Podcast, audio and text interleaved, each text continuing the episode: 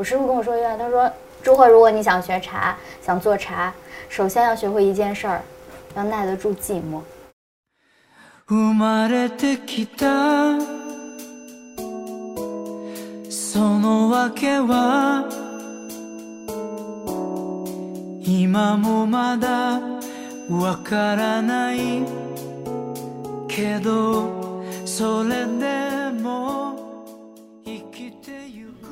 一百个职业告白，我是点点。记得还是在我着迷于动画片的年纪，有一天无意中看到电视上在放一个关于茶的纪录片，有一个片段是采访一位日本的茶人，他说了一句话让当时的我对喝茶这件事产生了极大的兴趣。画面中记者和他在一个和式茶室里，茶人指着眼前一个装着绿茶的透明玻璃杯说：“你看这杯茶，绿色代表大自然。我喝下这杯茶，大自然就在我心中。”我当时听了觉得豁然开朗，从此对喝茶这件事儿有了不一样的感受。我有一个朋友祝贺是评茶师，简单理解就是那些以感官来评定茶叶品质优劣的人。他在邯郸有自己的一个小茶室，起了个名字叫十平方，自称十平方方主。他长我几岁，我就叫他祝姐姐。我们刚认识的时候，我对他这个职业羡慕极了，觉得可以经常跑去那些产茶的地方，风景好，空气好，喝好茶，潇洒飘逸，高雅脱俗。他说很多人都会我这么想，但事实上，当喝茶这件事儿变成一个工作的时候，完全不是在放松了，而像是在上生化课。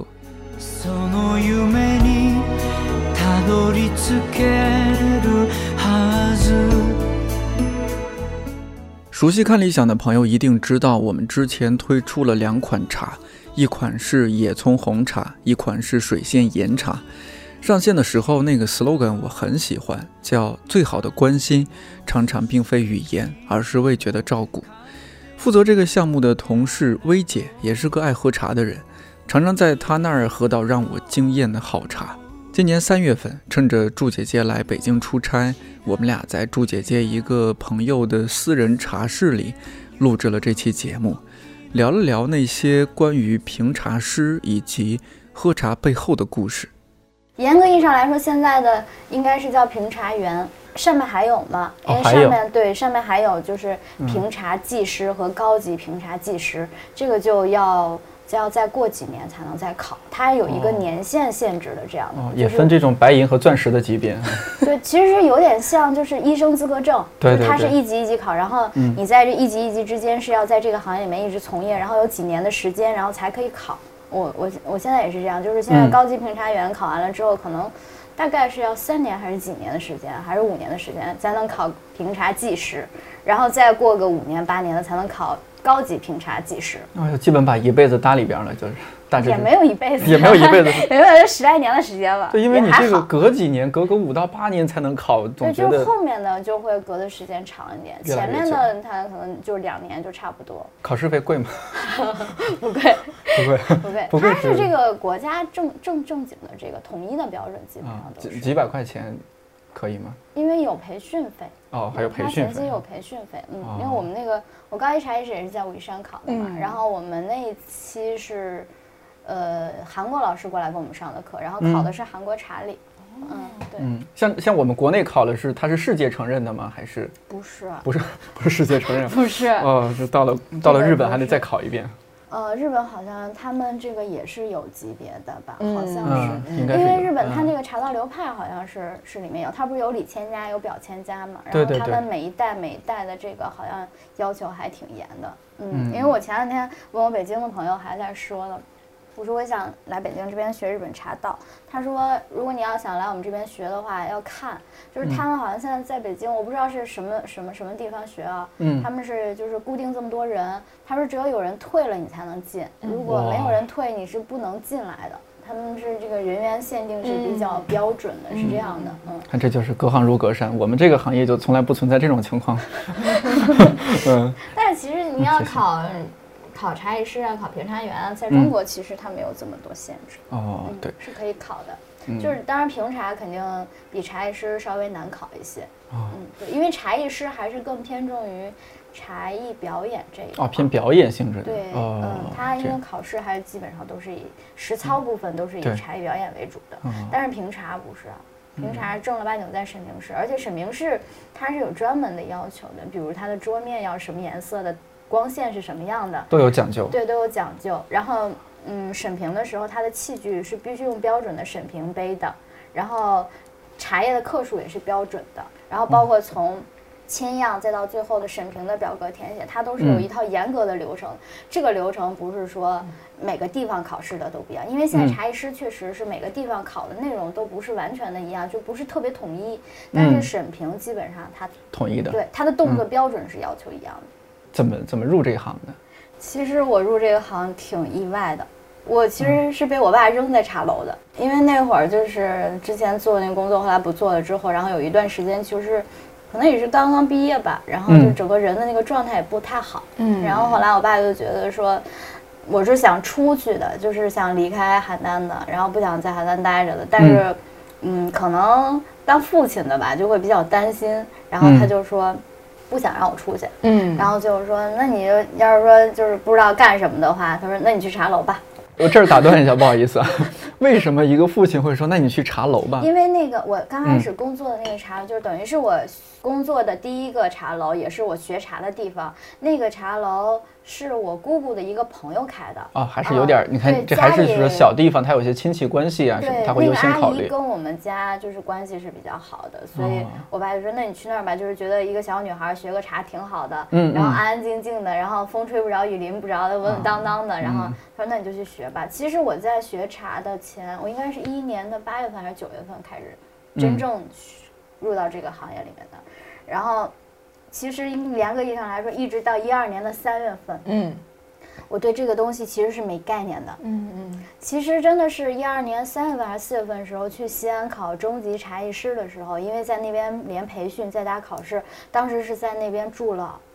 二十多天。 就是连夜培训，然后当时是都在那一起住嘛，然后天南地北的姑娘们都在一起，然后大家又会交流，然后又在一起学习，就觉得特别好。其实从那个时候开始，真正的爱上了这个东西，就是觉得它在你心里面的感情和最开始是不一样的。其实最开始刚到茶楼的时候，我觉得我纯粹是为了，就是说，呃，反正他让我过来上班了，那我就过来上班吧。然后那既然要工作。 因为我这人是有一个毛病，就是啊，我觉得做一件事儿，我就认认真真做，就做一行爱一行，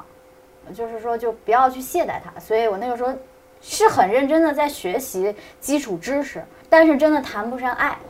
我真是考完那个茶艺师之后，对这个东西的感情不一样了。然后从那之后，就咱们前面聊天的时候，我说，我说我以前性格真不是这样的，特别燥。 特别燥了，喝茶润燥，对吧？真的润燥了，因为我师傅在我学茶的时候跟我说过一句话，那句话真的在我，我觉得在我干的这七年的时间里面，反正对我心里面一直以来，我觉得这个东西挺重要的。我师傅跟我说一句话，他说：“朱慧，如果你想学茶，想做茶，首先要学会一件事儿，要耐得住寂寞。” 就是，其实我觉得从那一天开始，我是一直一直在磨自己的性子，一直一直在磨自己的性子。我是之前是没有办法自己一个人待的那种人，就很浮躁的。到现在，其实我是很享受独处时光的一个人。嗯，所以我说，真的跟以前差特别多。石平方刚开业的时候，嗯，然后我每天早晨去了那儿之后，因为那会儿是夏天开的业嘛，然后就是太阳很好嘛，早晨起来的时候，然后我开开门。 然后阳台上都是花，我就浇浇花，浇浇花，然后把屋里头打扫一下，然后我就看那阳台上一片绿油油的花，我就特别开心，就莫名其妙很开心。人问我说你就是为啥开心，我也不知道为啥开心，但是我就特别开心，因为我觉得那是一种生命力。然后它在阳光底下，然后绿油油的一种生命力，我就觉得就很好。然后有的时候晚上从茶室离开的时候。 嗯，因为我那边茶室也是就是这样一束灯打下来的时候，嗯、晚上有的时候我们也就开一束灯，让大家喝喝茶。然后你去关灯的那一瞬间，你一回头看见茶室就安安静静的，嗯、然后就一束灯下来的时候，我就觉得那种夜晚的茶室啊就很静谧、嗯、很美好。我就觉得那是我心目中我想要的十平方的样子，就是安安静静的，然后很温暖，很美好，能给大家带来温暖，我也觉得很温暖，就是这样的。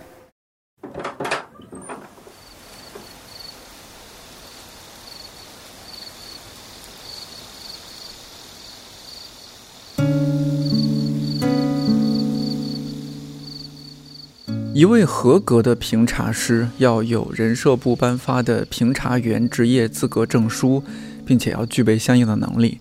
在符合国标茶叶感官审评试的场所，运用国标茶叶感官审评方法对茶叶进行审评，并且一定要用国标茶叶感官审评术语进行品质评定。 我们平时和朋友一块喝茶，大家觉得一款茶好喝，可能会说回甘好，有花香，余韵悠长，最简单就是说这茶好。但如果是专业的审评场合，是一定要用规范词汇的。根据二零一七年十一月份发布的国标茶叶审评感官术语，首先是把茶分为绿茶、黄茶、黑茶、乌龙茶、白茶和红茶几个主要的大类。 其次，光是香气就有几十种术语，比如高香、鲜爽、嫩香、清香、清高、清鲜、清长、清纯，感觉一秒钟回到了语文高考选词填空。而且，不同的茶对应的香气术语也不太一样，比如可以说一款绿茶鲜灵，新鲜的鲜，灵敏的灵；可以说一款白茶毫香。 毫米的毫，香气的香，但是不可以把这两个词换过来用，说绿茶毫香，白茶鲜灵，这就非常不专业了。在二零一五年有一部关于茶的电视剧叫《闪亮明天》，明是明茶的明，朱子骁和潘之琳主演的，相当于茶园版的大长今。有一个情节是这样的。 在评茶师大赛上，选手们盲品放在眼前的几十款茶，要分别说出每一款茶的产地和品种。虽然是影视作品，但也某种程度上能够反映这个行业优秀的从业者他们的专业程度。现在，我们请所有选手走向答题区。此轮比赛与以往不同的是，每位选手在所有的品茶识别完毕以后，他们才能从第一杯茶开始说起。如果说错茶名或者顺序颠倒， 那么，都将视为无效，并扣分。本关最难的就是考验所有选手的短时味道记忆。下面，我们有请第一个完成比赛的一号选手袁绍仪开始作答。各位评委好，我品茶的第一杯是安徽毛峰。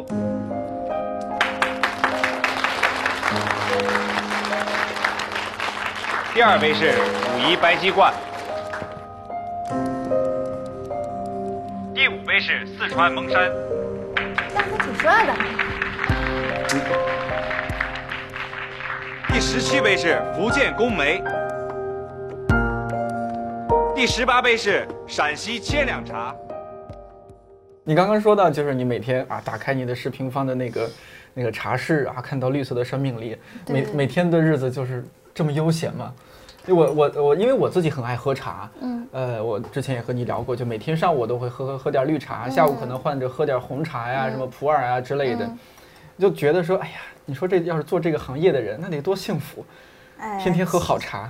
其实怎么说呢？就像你刚才说的，嗯、就是每一个职业都有它的优点，嗯、也都有它的缺点。我们往往看到的都是它的优点，而没有看到它的。 也不是说缺点吧，就是它肯定还是有一些代价的嘛，嗯、对吧？嗯，好多人都我觉得都是这样的，嗯、就是大家常常感到不知足。就像我有时候跟我朋友去说，我说你们常常感到不知足的原因，就是因为你们总拿你们没有的跟我有的比。我说你们觉得好像我很自在，我很我很我很乐呵。嗯，我说那面临的就是，如果要是十平方没有生意，我就要去喝西北风了呀，对吧？对我说你们可能有稳定工作，你们觉得很很很。 很压抑，或者说觉得很那什么。我说，可是你们每个月旱涝保收啊，对对吧？还真是。我其实，所以这个东西你是要分开角度去看的，你要看你怎么看，你不能总拿你自己没有的东西去跟别人有的东西去比，那样的话你就永远不快乐啊。所以我们应该看到的，我觉得是应该自己拥有的东西。没错，嗯嗯。那你每天就是，也不用说开心不开心，就是比如说你大致的一天，最最普通的一天。评茶师的一天就是从早上开始，在审评室就要评茶了，就要喝茶。就基本上，而且审评室其实是一个很严肃的地方，就是有点类似像我们大学的实验室那种感觉。嗯、实验室啊，对，做实验啊。对他那个审评台，他们有要求嘛，然后包括台面啊什么都也要报温度什么的。嗯。而且进学生其实基本上都是穿白大褂的。还穿穿白大褂？对啊，你看你去武夷山的时候，嗯、他们那个斗茶的时候，嗯、就是斗茶基本上也就有点类似像沈明炮嘛。你看他们都是穿白大褂嘛，嗯、然后其实是很要求很严格的，包括你身上不能有任何气味，嗯，就是香水啊什么这些东西是绝对不允许的。我们这个行业是应该是不允许的。薇姐都经历这些了。就是感觉那个气氛会比较严谨，很严谨的，对，它是一个很严谨的事情，因为最后你是要出审评报告的。嗯嗯啊，这样子，因为你说到，比如说评茶师，可能我之前没这个概念，或者说从事你们这一行，我心目中啊，对你们的一个大致的形象就是，哎，穿着粗布麻衣或者亚麻布的衣服，啊，仙风道骨，一般没有胖子，然后要一定要戴个什么佛珠或者怎么样的，手上手腕上一定也得戴点什么什么东西。是吧？然后在那个茶室一定得有古琴，要要要焚香，啊、呃，这些基本的配置。然后随便随随便便茶室里都是各种古玩。那完了，那你今天岂不很失望？你看我这个没有粗布麻衣，然后手上什么也没有。对，你看我们节目就是也没有焚香，嗯、也没有抚琴。嗯，对。而且喝茶时候不让焚香嘛，嗯、是不是？一般很少。可以可以也可以也可以焚香是没有问题，是吧？嗯，对，你看我们这个。但是你看我们做审评是允许不允许的？对啊，做审评不允许。你说我们平时生活泡茶，其实还是相对自在一些的。对啊，你看为什么要采访朱姐姐？就是我觉得她和我形象，就是一般大众中的茶人的形象，她特别不一样。而且她听的音乐，我以为天天听古琴，结果人家是吧？人也听点什么流行，是不是听还听摇滚啊？我听摇滚。你瞧瞧，还听啊、呃，一个听摇滚的，呃，还还还还听什么来着？哦，听京剧。对。啊，这个可能还稍微有点，都比较传统嘛，这些东西。嗯。嗯嗯你像那那那在就是作为这个评茶师也好什么，就就特别有成就感的一种。我好像唯一算是你要说真的，也不能算是评茶师，因为我评茶师也是刚刚考完啊。哦。然后就是对，然后也不能说是作为评茶师，我平时也不会拿这个东西自居。不太会在别人面前去说我自己职称这些方面的问题，嗯，因为这个我觉得是一种，你去考这些职业资格证，我觉得对于我来说是一种专业必备的素养，对，因为它会让你对茶叶品质有一个保证。明白。我是对这个东西是算是我底线的东西，就是我觉得什么都可以，包装呀什么都可以凑合，但是品质绝对不可以凑合。嗯、这个是我对食品方所有的产品或者干嘛，这是我最低就是最原则性的东西，就是在这个方面我是绝对不没得商量的，是这样的一件事情。对，嗯、所以我不管是去考评茶也好，是去什么样，其实也是为了出去学习，嗯、然后让自己的这个专业素养更高一些。嗯，倒不是说为了用这个去、嗯、去跟人显摆呀或者干嘛的，哦、对，所以不是这样的，所以我很少去跟人说我是、嗯。去考了什么的或者干嘛的不说，嗯、你要说唯一有成就感的事儿，其实我是觉得食品方的客人特别好。嗯，对，这就是吸引来的人，就是因为是你，所以吸引来的顾客也会变得不一样。我不知道是不是因为我吧，反正我是很感谢他们的，嗯、因为我曾经我印象特别深的是，我有一个姐姐。就是我有一天在家吃正吃饭呢，他突然之间给我发过来一个微信，嗯，然后我看到那句微信的时候，我那眼泪歘就下来了。这么敏感的，就是很窝心，嗯、特别窝心。嗯、他给我发了一句话，他说，嗯、他说他们有时候会管我叫小兔子，他说，嗯、小兔子，他说你不管干什么，我们都支持你，嗯，他说你就放心大胆的去做吧。嗯、我当时真的看见那句话的时候，我真哭了，因为我觉得作为。我的客人，嗯，就虽然说也可以算朋友吧，嗯，啊、但是他能这样支持你，我就觉得，我觉得这是我最有成就感的事儿。嗯，觉得你能走到这一步是吃了多少苦？我没吃苦，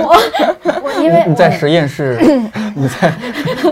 喝茶实验室经历的那些事，试茶的嘛，试茶这个很正常。试茶是什么样的一个状况？因为我们一般人不太会接触这些。试茶的时候，就像你看，每年新茶会下来的时候，我们可能去去选，因为你看，我们可能现在我们喝到的是我们都选出来的，嗯，就是你们会觉得好喝呀，或者是什么样的。但是我们试的时候可能不会，有可能有会有各种各样的问题，嗯，因为它可能会有就是。嗯，茶青本身的问题，嗯、然后制作工艺里面某一步的问题，嗯、然后甚至说可能还会有后期储藏的问题，嗯、包括就是说可能平时上课啊或者干嘛的时候，你要是你需要大量喝茶，可能这个时候只是会带来就是一些身体上的不舒服，我还真的不会说是带来心理上的不舒服。嗯嗯，但身体上的不舒服也够呛啊！你你刚才说你们职业病就是胃不好，呃，胃不好，然后会醉茶嘛，嗯，醉茶其实很难受的。对，最多一天喝了多少款茶？二十多款。二十多款。对，二十多款。而且是各种参差不齐水平的，对，就是在武夷山的时候，嗯、那个斗茶那天，我印象中上午去的时候应该是，嗯，去了应该有两个小时，嗯，两个两个多小时吧，嗯，那两个多小时里面基本上喝了差不多二十款茶。薇薇姐，你也经历相当的高。嗯，我那天我们没有在一起，嗯、但是、嗯、呃，我我大大概我想象的就是因为。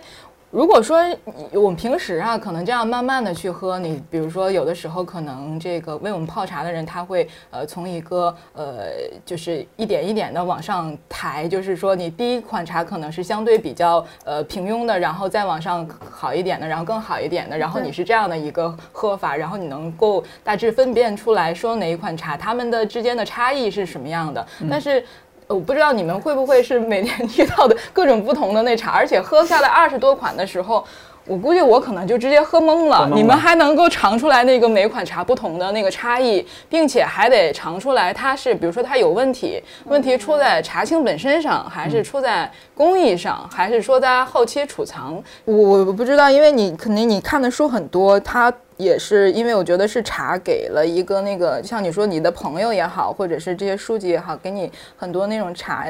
通过茶，然后有很多的窗口，包括就是可能这个茶它的背后的那些东西会非常多，嗯，就是从茶叶本身来讲也好，还是从制作方法也好，还是说从茶器，然后产茶的这些个地方啊等等的，它背后有好多好多的东西，就是等待着去挖掘，对，对，包括就是刚才你你聊到就是说，嗯，茶让你。性格有一些改变，然后能耐得住寂寞，嗯、我觉得这个可能都是由于各个方面，就就刚才提到的那些点，然后有没有可能是这样？其实我是觉得，就是、嗯、就是做茶这件事儿，嗯，对于我来说，嗯，就是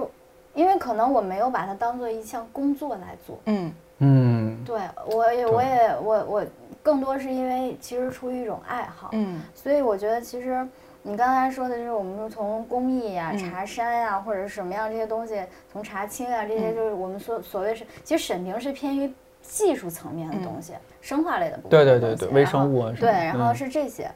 在随着我做茶，其实我印象特别深，就前三年，其实我对这个东西没有这么大的感受。哦。我只是觉得，哎，这个东西我挺喜欢的，嗯、我想学。嗯。所以我会拼命的看书。嗯。那个时候看的基本上就是这种。专业讲茶叶的书，什么讲茶山呀、啊，讲这种就是这样的书，或者单一茶类的书，然后再到后面开始，我会慢慢慢慢看很多，就包括人文方面的、设计方面的、美学方面的，嗯、包括还有就是一些讲精神层面的东西的书。嗯、我觉得后面慢慢慢慢，也可能就像你刚才说的，就是我们可能工作了一段时间之后，对一个事物的认知是不一样了。对啊。嗯、然后我开始会去想了，哎，然后我会。嗯通过今天的一些事情，我突然之间发现，他今天发生的一些事情能打到我心里面了，然后我会去思考这些东西。其实是在一点一点一点这样的过程中，我觉得更多是这些东西改变了我性格里面的很多的那些燥的部分或者什么，嗯、然后让我慢慢慢慢的可能会喜欢上跟以前不一样的一些东西。还是自己不断有反思，我觉得就是这就聪明的人做什么事儿，其实就是就是有的时候。说难听点就是要动脑子吧，嗯、对吧？对，对，所以我是特别不建议只把工作当工作来做的。嗯，但很多人就是如果把爱好做成工作，其实你这个一定程度上还是把爱好变成工作了嘛。很多人是会大失所望，甚至之后就那叫什么粉转路了。嗯。对，就完全脱离那个行业了，发现那个行业就不过如此。但是我没有。对你真是奇迹。我没有，然后而且我觉得，嗯、我觉得。它给我带来了越来越多新的刺激，新的刺激，对，这个新的刺激是指就是思想上的刺激，嗯，对。然后因为我我我就是我现在就是跟以前可能会不太一样，嗯、就是说我不太想把茶叶做到，因为很多可能年轻人会觉得这个东西跟我们有距离或者怎么样的。我现在更想的是让更多年轻人去接受它和接纳它，所以我想用各种各样。年轻人能接受的新的方式，嗯、然后去去做，嗯，去用不同的方式去呈现它。但是当然前提是万变不离其宗，我们要传统的东西要坚持啊。嗯，就是比如说像包装啊或者什么这些东西，然后我就觉得现在看到就是什么酒的包装、咖啡的包装，然后任何好的包装，我都想，哎，这个东西如果作为茶叶的包装，或者是作为茶叶的展现形式。嗯，我都觉得特别好，就是它会给我带来很多新的思想上的刺激感，然后我会愿意去接受新的东西，然后更多是把这些东西融合到茶叶里。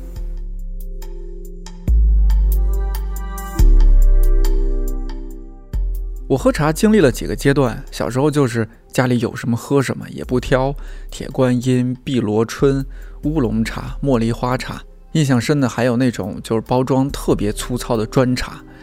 后来自己买一些大品牌的茶，比如在北京主要就是买张一元和吴裕泰。有一段时间又对那些国外的小袋装茶感兴趣，尝试了一些奇奇怪怪的味道，满足了一下好奇心。不过目前为止没有发现特别惊艳的，除了之前说的电视上看到的纪录片，让我在喝茶方面又有了更不一样情感的是杰伦在二零零二年发行的那首《爷爷泡的茶》。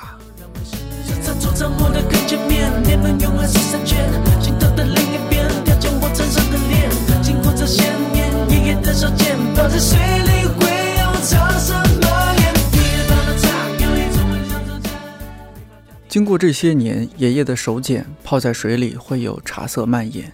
这句歌词简直太有画面感。爷爷泡的茶有一种味道叫做家，而这句歌词让茶这种饮料在我心里突然变得有了情感和温度。上次和余山范宽老师在他的朋友家录音，很巧的是年轻的男主人也很爱喝茶，突然我们俩就有了一种亲近感。录完音之后大家一起吃饭，聊得也特别开心，有一种一见如故的感觉。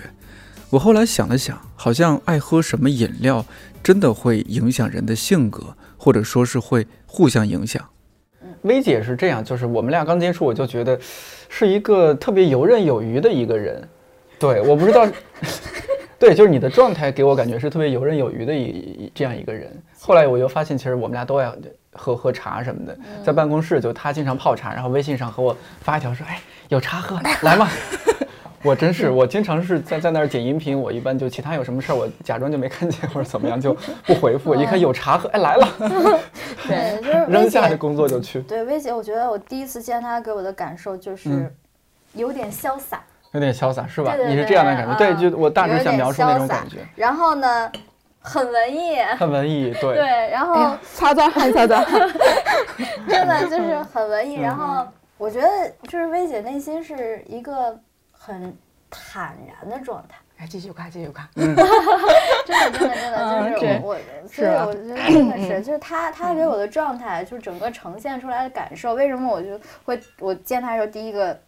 第一印象就是觉得还是挺想挺想搭个讪的原因，就是因为我觉得互相都想勾搭一下。对对对，就是真的，他给我的感觉就是这种，就很淡然淡然。薇姐，这些也是喝茶带给你的吗？你觉得？我觉得是相互的吧，因为你可能是这样的人，你就会喜欢喝茶，然后你从喝茶当中你又会得到很多东西。对，包括就是刚才我们聊到，就是说不管是从茶叶本身，你可能发现啊，它其实在制作工艺上会有讲究，嗯、然后在采茶的这个过程当中，你像以前的人他会很讲究这个时日，讲究天气，会觉得它很好玩，就想要愿意去了解它。然后你会发现茶人在做茶的时候，他的那种那种精神让你觉得非常的敬配。然后到慢慢的到你了解茶背后的这个强大的文化，然后它从什么时期到什么时期这些变化，然后由于什么打呃造成的这样的一些变化，然后我们再看到那盛茶的这些器皿，然后我们每个时代的这些个不同的这些个礼仪啊、嗯呃，然后我们看到的这些茶具，它有一有什么东西演然后演变过来，然后制茶具的这样的一些人，他们有个有什么样的一些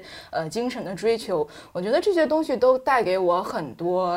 就是有意思的地地方，包括像朱贺经常喜欢看这样的这类的书籍，然后天天也也对这些东西都很感兴趣。对，就是他会给你打开很多的窗口。比如说，之前有一位理想国的小朋友小伙伴送给我一本书，就是叫《茶痕》，然后那里面呢就记录了就是他能够收集到的所有的呃跟茶有关的古画啊、呃，你就会发现它也很有意思。它通过那一面，然后来向你呈现出每一个阶段，然后。 这些人，呃，在这个画当中是一个什么样的状态？然后他们之间的关系是怎么样的？嗯、然后茶桌上放的是哪样一些器皿？然后包括这个画画的这个人，他为什么要用这样的一种形式来呈现出来？嗯、然后为什么这个人他喜欢在山水间？然后这个人他更喜欢是在哎这个呃，可能在在在一个大家团团围坐的一种情况下，哎、嗯，这个人就喜欢画呃有有有抚琴的这种状态，那他都很有意思，就让你觉得呃那个时候的人。 人他对于茶的那种这种理解，不仅仅限于今天我们来品味一杯茶，嗯、它好喝不好喝，然后它有什么味道，它可能更多的像、嗯、呃像陆羽这种，那我可能以前我对茶人的理解也没有那么深，但听你说完之后，这一般人还不能叫做茶人。那我觉得像陆羽这样的一些叫茶圣了啊，那、嗯、比茶人可能级别还更高一些，真的是中文茶圣。对，嗯、他会把这个茶。 放到更高一层，就是说的有点，就就跟你今天要聊的可能就有有点那什么。我大致理解。今天讲说喝茶别端着，嗯、我觉得有一些东西它确实还是蛮有意思的，就是不是咱们刻意拔高，是它本身就在那个高度。对，嗯、他会觉得茶有这种载道的这种。茶以载道。对。 对，他会在这些东西里边再传递出来某一些精神的品质也好，嗯、还是说我们再说一说有点就会有点悬了。嗯、但我觉得这些东西都会影响每一个人，嗯、就是你接触这个东西，你接触的深也好、浅也好，或者你从哪个层面上来走进茶的这一块。比如说朱贺最早是可能是走进一个茶楼，然后跟这些做茶的这些小孩子们，然后一起去来聊，那可能这样的一个氛围。 就造成你对这个投入到对这里面的一种一个一个方向，然后从某一些层面才不断的去了解这个茶。我觉得这些东西它不断的会从一些表象，然后内化到内化到你心里边的成为一些东西。我觉得可能会这样。而且另外，我觉得它也是一种相互惺惺相惜吧。就比如说你喝茶的人，他就愿意在一块聊天。有的时候就是聊到一块，那那句话叫讲什么？ 无由持一碗寄与爱茶人，嗯、我就觉得就是有时候，就是拿着一杯茶，你就你也喝着，我也喝着，可能对对方相视一笑，就不用说太多的话，就好像就比较能懂对方啊，就这种感觉，大致这种感觉。你你刚刚说这话，这话就是特别像我们你没来之前我们俩聊的，嗯、就是他也聊到了，比如说茶文化，嗯、其实我们平时只说茶文化，没有扩展那么那么多，嗯、或者只是浅层的。嗯、刚刚祝姐姐一说，我就忽然、嗯、豁然开朗，哦，还真是。你比如说。 这个小茶室里边，嗯，这是没有音乐嘛？其实它比如说有音乐，比如古琴啊什么这些，还有他说书法什么一洗尘心，嗯，还有这些这是器皿器物，还有还有什么来着？我觉得好多对家具，对，嗯，然后其实还有美学设计，嗯，对，美学审美啊，其实就是刚才我们如果在这，其实还有风水，对。 对吧？嗯、其实它，我觉得真的茶文化这个东西，它就茶叶这个东西，嗯、它，我觉得它真的是一个很大的一个载体，嗯、不只是一片树叶。对，它这片树叶真的承载了很多的传统文化在里面。嗯、其实包括就是说我们所谓的就是就是儒家学说还是道家学说，嗯、它很多东西其实都可以跟这个，包括佛家、嗯、都可以跟这个东西去相融合，嗯，都能找到那个契合的点，嗯，而且很自然契合的那个点。嗯、就刚才薇姐说那个，嗯、就是这个。 茶道这个事儿、嗯，嗯，前两天跟我朋友，刚才跟颠颠还在说，我前两天跟我朋友还在聊这个问题，嗯、为啥日本人从来不觉得它是端着呢？为啥呢？因为习惯呀、啊，嗯、他们从学茶开始就是这样做，嗯、就是这么严格的要求，嗯、甚至刚才你说的就是说它的配画呀，嗯、配的什么这些东西啊，嗯，你看他们日本就是刚才我给颠颠推荐那本书，嗯，那是不是我就印象特日是好日，我印象特别深，嗯、真的特别深，嗯、我就对他那一篇特别深，他是。 他也是在一天一天一天，刚开始不太喜欢，就是没有那么喜欢，嗯、觉得是个应酬的时候，慢慢慢慢慢慢的，突然之间有一天他发现，哦，今天外面下雨了，还是今天怎么样了？今天节气变化了，然后他的茶道老师后面的字画不一样了，插花不一样了，茶点也不一样了。然后呢，虽然他们的行茶就是那些动作，但是他会在日复一日、年复一年的这个。重复下，他会发现他内心改变了。所以其实我觉得所谓规矩这个东西，不是说它不好，或者说是它是代表着端着，而是因为我们不习惯，我们总想散着，所以你会觉得它是端着。但是其实你当你把规矩习惯的时候，你就会觉得其实就像我们所谓的说，其实自律是能带给人更大的快乐和自由。对, 对没错对，所以我那天跟我朋友也在说这个事儿，然后因为他在问我，他说你茶桌上有没有什么礼仪什么，我说其实是有的，嗯，比如说什么扣纸礼啊，叫怎么注水啊，倒茶呀，啊，其实他都有规范的，都有的，但是只是现在可能大家我们都慢慢慢就觉得，哎，你还讲究这些，就觉得特别的，就是觉得特别端着，觉得特别作，嗯，但其实你要真的把它习惯了，它本来如此。其实我们现在在注水的时候，你们可能没有注意，嗯，对，其实我注水的时候就是按照那种逆时针的方向，我绝对不会按顺时针方向。其实这就是一种习惯。啊，为什么要逆时针呢？逆时针是往怀里抱，欢迎你来喝茶。哦，这样对，没文化了。所以就是说，其实它是慢慢慢慢是一种习惯了之后，可能别人不会注意到，我也不会觉得这是一件端着的事儿。但是你我也不会顺时针去倒茶，这是因为不是说不是说这个顺时针倒茶寓意好不好？其实可能很多人也不不明白顺时针倒茶是寓意好不好，嗯，但是我不会那么去做，是因为其实它在我心里面成为一种习惯，其实就是一种习惯了。对，嗯，所以你不会觉得它是个规矩，嗯嗯，内化了它就是对对。所以我觉得其实这个所谓道，你像日本人的这种茶道，嗯，为什么？其实我现在有时候觉得日本人这种茶道精神，我觉得是很值得我们学习的，就是他们就是真的是在日复一日，所以那本书《日日是好日》，嗯，这个《日日是好日》出自中国的《碧岩录》，好像是禅宗的一个经典的里面的，嗯，就是它其实是让你去享受当下的每一刻。我觉得是这样一个关系，就是你在不不管你做哪一行，你做茶也好，或者说我们做咖啡也好，只要你待得久了，其实它就是有一种修炼在里边，它会和你的心性好像有一种互相的一种锻炼，还是叫什么？嗯，我觉得会，嗯，就是以前嘛，以前可能就是说。反正我是今年，就是严格意义上是年前，嗯，我是突然之间发现了一件事情，就是以前我是从来没感受过的，嗯，就是以前泡茶可能就泡的好喝了，觉得今天哎今天这个茶泡不错，可能就是哎今天自己状态可能还行。然后那两天就是两次，就是其实我的就是那状态并不是特别的好，嗯，但是可能是跟朋友聊着聊天聊开心了，然后那天就茶叶泡的就格外的不一样，我就跟他们说，我说我。泡茶把自己泡嗨了就真的是这样。我、啊、那天好像微信你说来着，对，一泡茉莉花还有一泡肉桂，嗯，我是从来没有泡出来过那种香气，从来没有泡出来过那种口感，我就真的是把自己泡兴奋了，嗯，泡得格外亢奋。这种东西也很玄，其实对，特别奇怪，很玄。对，哎呦，人问我说你怎么了，我说我说这个茶叶，我操，这个这个香气，我说简直了，我说我真的把自己泡嗨了，我不知道该怎么去形容。然后我感觉我那朋友看我就跟神经病一样，啊，我觉得可能就跟那以前的武侠里边说人剑合一，你当时是人茶合一了，啊，就那种达到了那种呼相互呼应的状态。我是这是这是我在就是从等于是今年过年前吧到现在，嗯。嗯等于是在我做茶这这几年的时间里面，嗯，我的新的感受，因为我以前是没有这种感受的，嗯，茶叶特别有灵性，不觉得吗？嗯，我真的觉得它很有灵性，这就是和你有有有呼应了，有对，真的很有灵性，嗯。你真的心情不好的时候，你泡出来的茶叶很难喝。嗯，我现在往往经常到茶室以后烧水泡茶，烧水泡茶的时候，一出茶汤我就知道我自己今天到底是。状态好不好，你知道吗？就很神。然后那天给我学生上课的时候，他们也说，他说他们就因为我给他们讲这，他们觉得有那么玄乎吗？就不可能嘛。然后，嗯，然后他那天我说那你自己泡吧。然后他那天可能也是第一次上手泡，嗯，然后前几泡的时候他就很紧张，然后整个后背都是绷着的那种，特别紧张。然后那几泡茶泡出来了，哎呀，我说我说我说我说这个茶叶泡的，嗯，确实是不是很好喝。然后后来他自己试了，我不知道。嗯嗯他说我我就觉得我后背整个是紧的，他说那我就想想我就摊下来吧，他就整个放松了，摊下来出了一道汤，那道汤是甜的，然后他瞬间他就觉得，他就叫我，他说这么神奇啊，他说真的这个东西你是不一样的，我说其实它真的是不一样的，我说当然就是说可能你以后慢慢慢慢泡茶多，技术能掩盖一部分，嗯，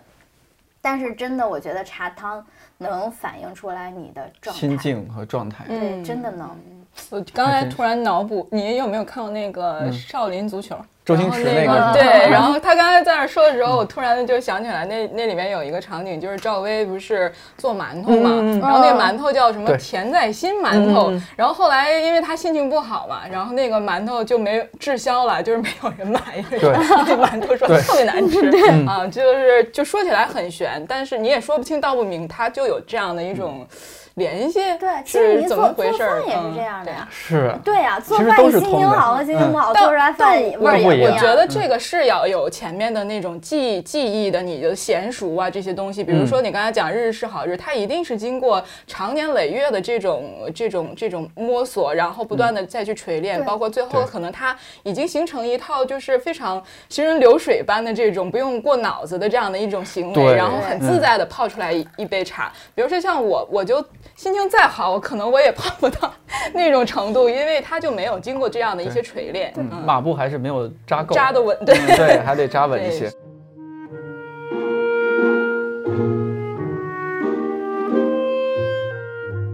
跟着祝姐姐学茶的人里边有两位小朋友，一个四岁，一个六岁，是她朋友家的孩子。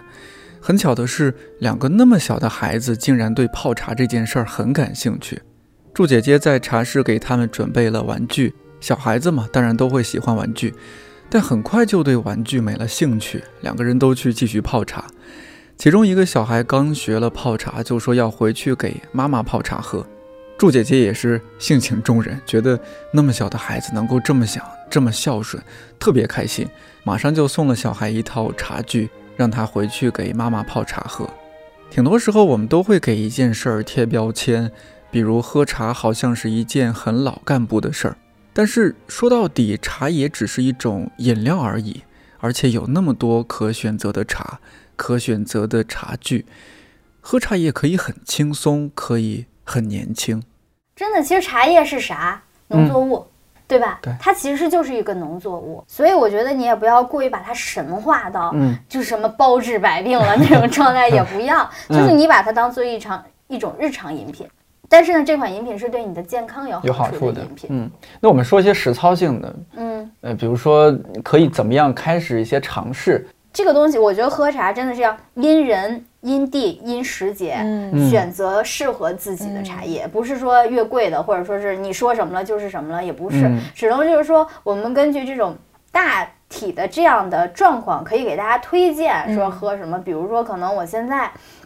我刚刚跟颠颠我也在说，就是说我现在可能会推荐一些北方的小伙伴在冬天上午去喝一点点绿茶或者喝一点点白茶，嗯、就是这种清热解毒比较稍微性稍微偏寒一点的这种茶叶，嗯、是为什么呢？因为它多少是有败火的功效的。我们北方冬天暖气太燥热了，我们睡了一晚上就很干，嗯、然后很容易上火。对，然后我们现在压力又大，而且大家现在在外面吃的就是辛辣的也会多一些，嗯、然后就本来就是容易上火，所以喝一点这个东西，它在那个季节是容易可以润燥的，嗯，然后可以给你多少败败火的，嗯，然后但是就是还是说就是说还是要吃东西的，嗯，然后像在夏天的时候，因为我们现在很多人都坐办公室，嗯、空调开得特别足，冷热不均，经常会有热感冒的人。这个时候，其实夏天的时候，我是很建议大家在下午的时候喝一点红茶或者是岩茶，这种温性的，或者是手普，嗯、因为它会暖你的身体。不然我们就一直是身体里面外面很凉，嗯、然后你如果要时间久的话，你的这个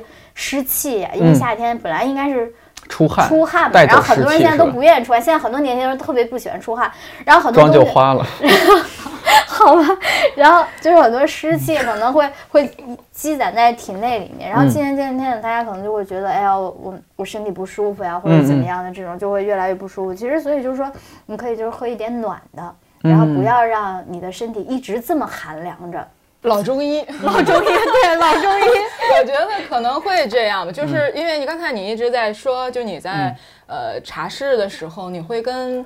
就是这些客人会有交流嘛？嗯、就是我觉得。就真的是做很做很多年茶的这样的人，他会有一种天然的那种敏感的触角。我不知道是不是也是这样，就是你可能你真的会感感知到对方他今天的一种状态，你会觉得 嗯, 嗯，他今天可能适合喝一个什么样的茶。其实我觉得挺奇怪的，嗯、就是我以前其实自己是没这个意识的，嗯、然后后来我这个朋友跟我说，他说如果你知道吗，他说有的时候你。呃，查实来客人的时候，你和平时跟我们接触的，他说你是两种状态。嗯、我其实自己是没意识到的。这样、嗯，他说你那个就是有一点那种，他是说叫莫名的亢奋，就是会自动进入一种类似像聊天模式那种状态。有, 有, 有开关，就你真正进入一个行业，就深层次的深深层次的进入一个行业，就会有开关。啊、嗯嗯，他说，他说，他说，好像一来客人，你就会自动进入那个聊天模式，然后就那个什么，嗯、因为其实我就是。真正严格意义上来说，我有的时候不是那么愿意说话的啊，但是有的时候来客人，可能你就会必须要，所以可能一来让我那个精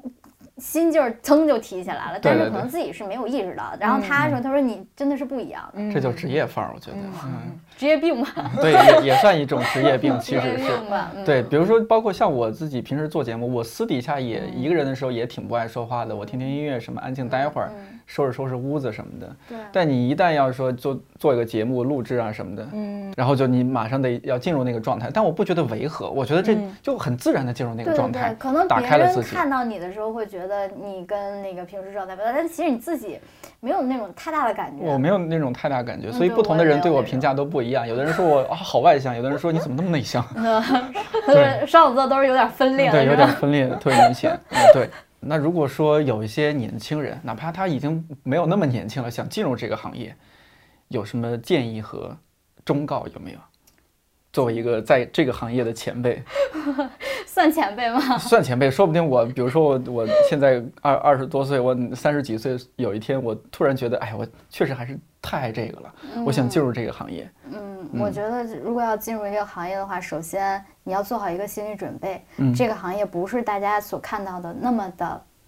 温暖而美好，一定还是也有一部分，就是说我说的这个温暖而美好，就可能是我我指的更多是身体上的感受啊，嗯嗯因为你的醉茶啊，可能你试茶试的多了，你你真的身体上未必会很舒服，这个时候可能你会带来就是你身体不舒服，人势必可能会多少有一点不太开心啊、嗯、那种，对，就是说。我觉得每个行业都有它的好，也有它的不好。如果真的要进入茶行业，首先就我特别想把我师傅送给我的那句话送给所有，就是如果要真的想进入这个行业的人，就是如果想学茶做茶，一定要学会耐得住寂寞，因为你只有耐得住寂寞了之后，学会独处了之后，你会跟他有一个互动，他会能带来带给你更多美好的东西。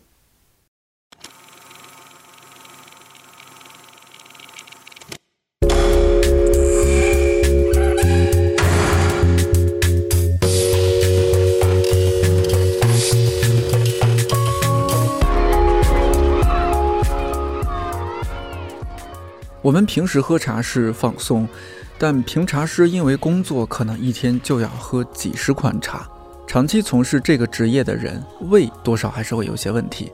提醒归提醒，但对于自己真正热爱的事情，我相信每一个人都会有纵身一跃的勇气。我们能喝到一杯好茶，也要感谢这些帮我们筛选出好茶的人。坐酌零零水，看间瑟瑟尘，无由持一碗，寄予爱茶人。一百个职业告白，我是颠颠，祝你自由宽阔，我们下期再见。